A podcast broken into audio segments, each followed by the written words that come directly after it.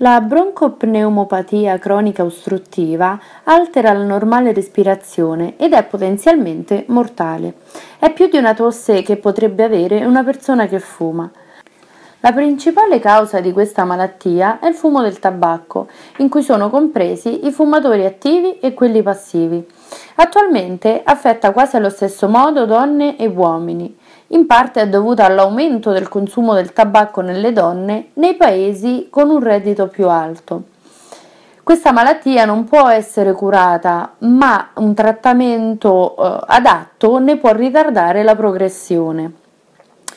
La broncopneumopatia cronica ostruttiva è caratterizzata da un blocco persistente del flusso dell'aria. Si tratta di una malattia sottodiagnosticata e potenzialmente mortale che altera la normale respirazione e non è totalmente reversibile.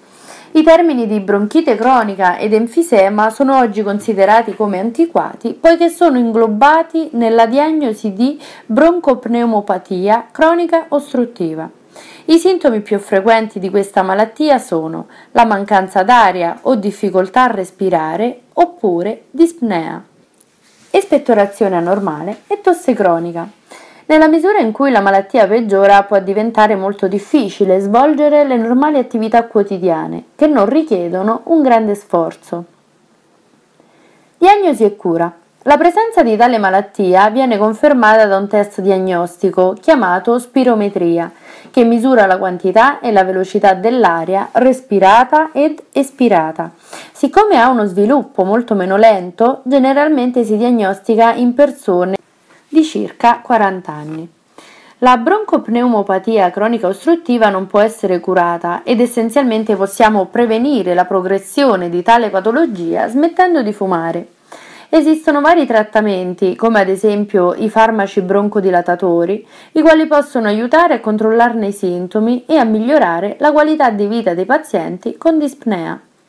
Il principale fattore di rischio, come abbiamo detto, è il fumo, ma ce ne sono anche degli altri, come per esempio l'inquinamento dell'aria interna, per esempio derivato dall'uso di combustibili solidi in cucina e dal riscaldamento l'inquinamento dell'aria esterna in questo caso, soprattutto in grandi città a causa della combustione delle vetture.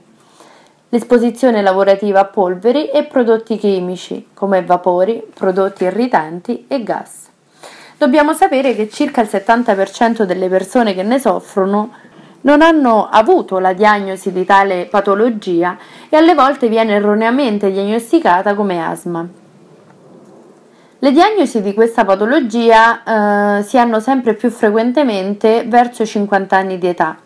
Il 6% dei decessi a livello mondiale nel 2012 è stato per questa causa e a livello numerico parliamo di circa 3 milioni di persone. Vi lascio la storia naturale di questa malattia affinché la possiate condividere con le persone alle quali volete bene e soprattutto con i giovani. Il processo inizia con le prime sigarette fumate durante l'adolescenza, che fanno sì che poco a poco la suefazione da nicotina si consolidi all'interno del corpo e tutte queste sostanze velenose che contiene il fumo del tabacco si accumulano poco a poco nei polmoni. All'età di 20 anni non ci accorgeremo di nulla, tra i 25 e i 30 abbiamo una forza di vivere meravigliosa, ma a partire dai 35-40 anni arriverà questa tosse, queste espettorazioni mattutine, il catarro e la bronchite che dureranno sempre di più. Arriverà un momento in cui il catarro sarà accompagnato da dispnea o mancanza d'aria. E a partire dai 45 ai 60 anni sarà il momento in cui arriveranno i problemi più gravi, in base a quanto abuso di tabacco si è fatto insufficienza respiratoria, ricoveri in ospedale, limiti fisici e sociali, portandoci a rimanere stesi in casa, sul divano, con una bombola di ossigeno accanto. Una storia lunga e progressiva, della quale conosciamo il finale. Questo è tutto ragazzi, vi lascio dei link dei miei video, se vi sono piaciuti assegnategli un punteggio, grazie mille e al prossimo video!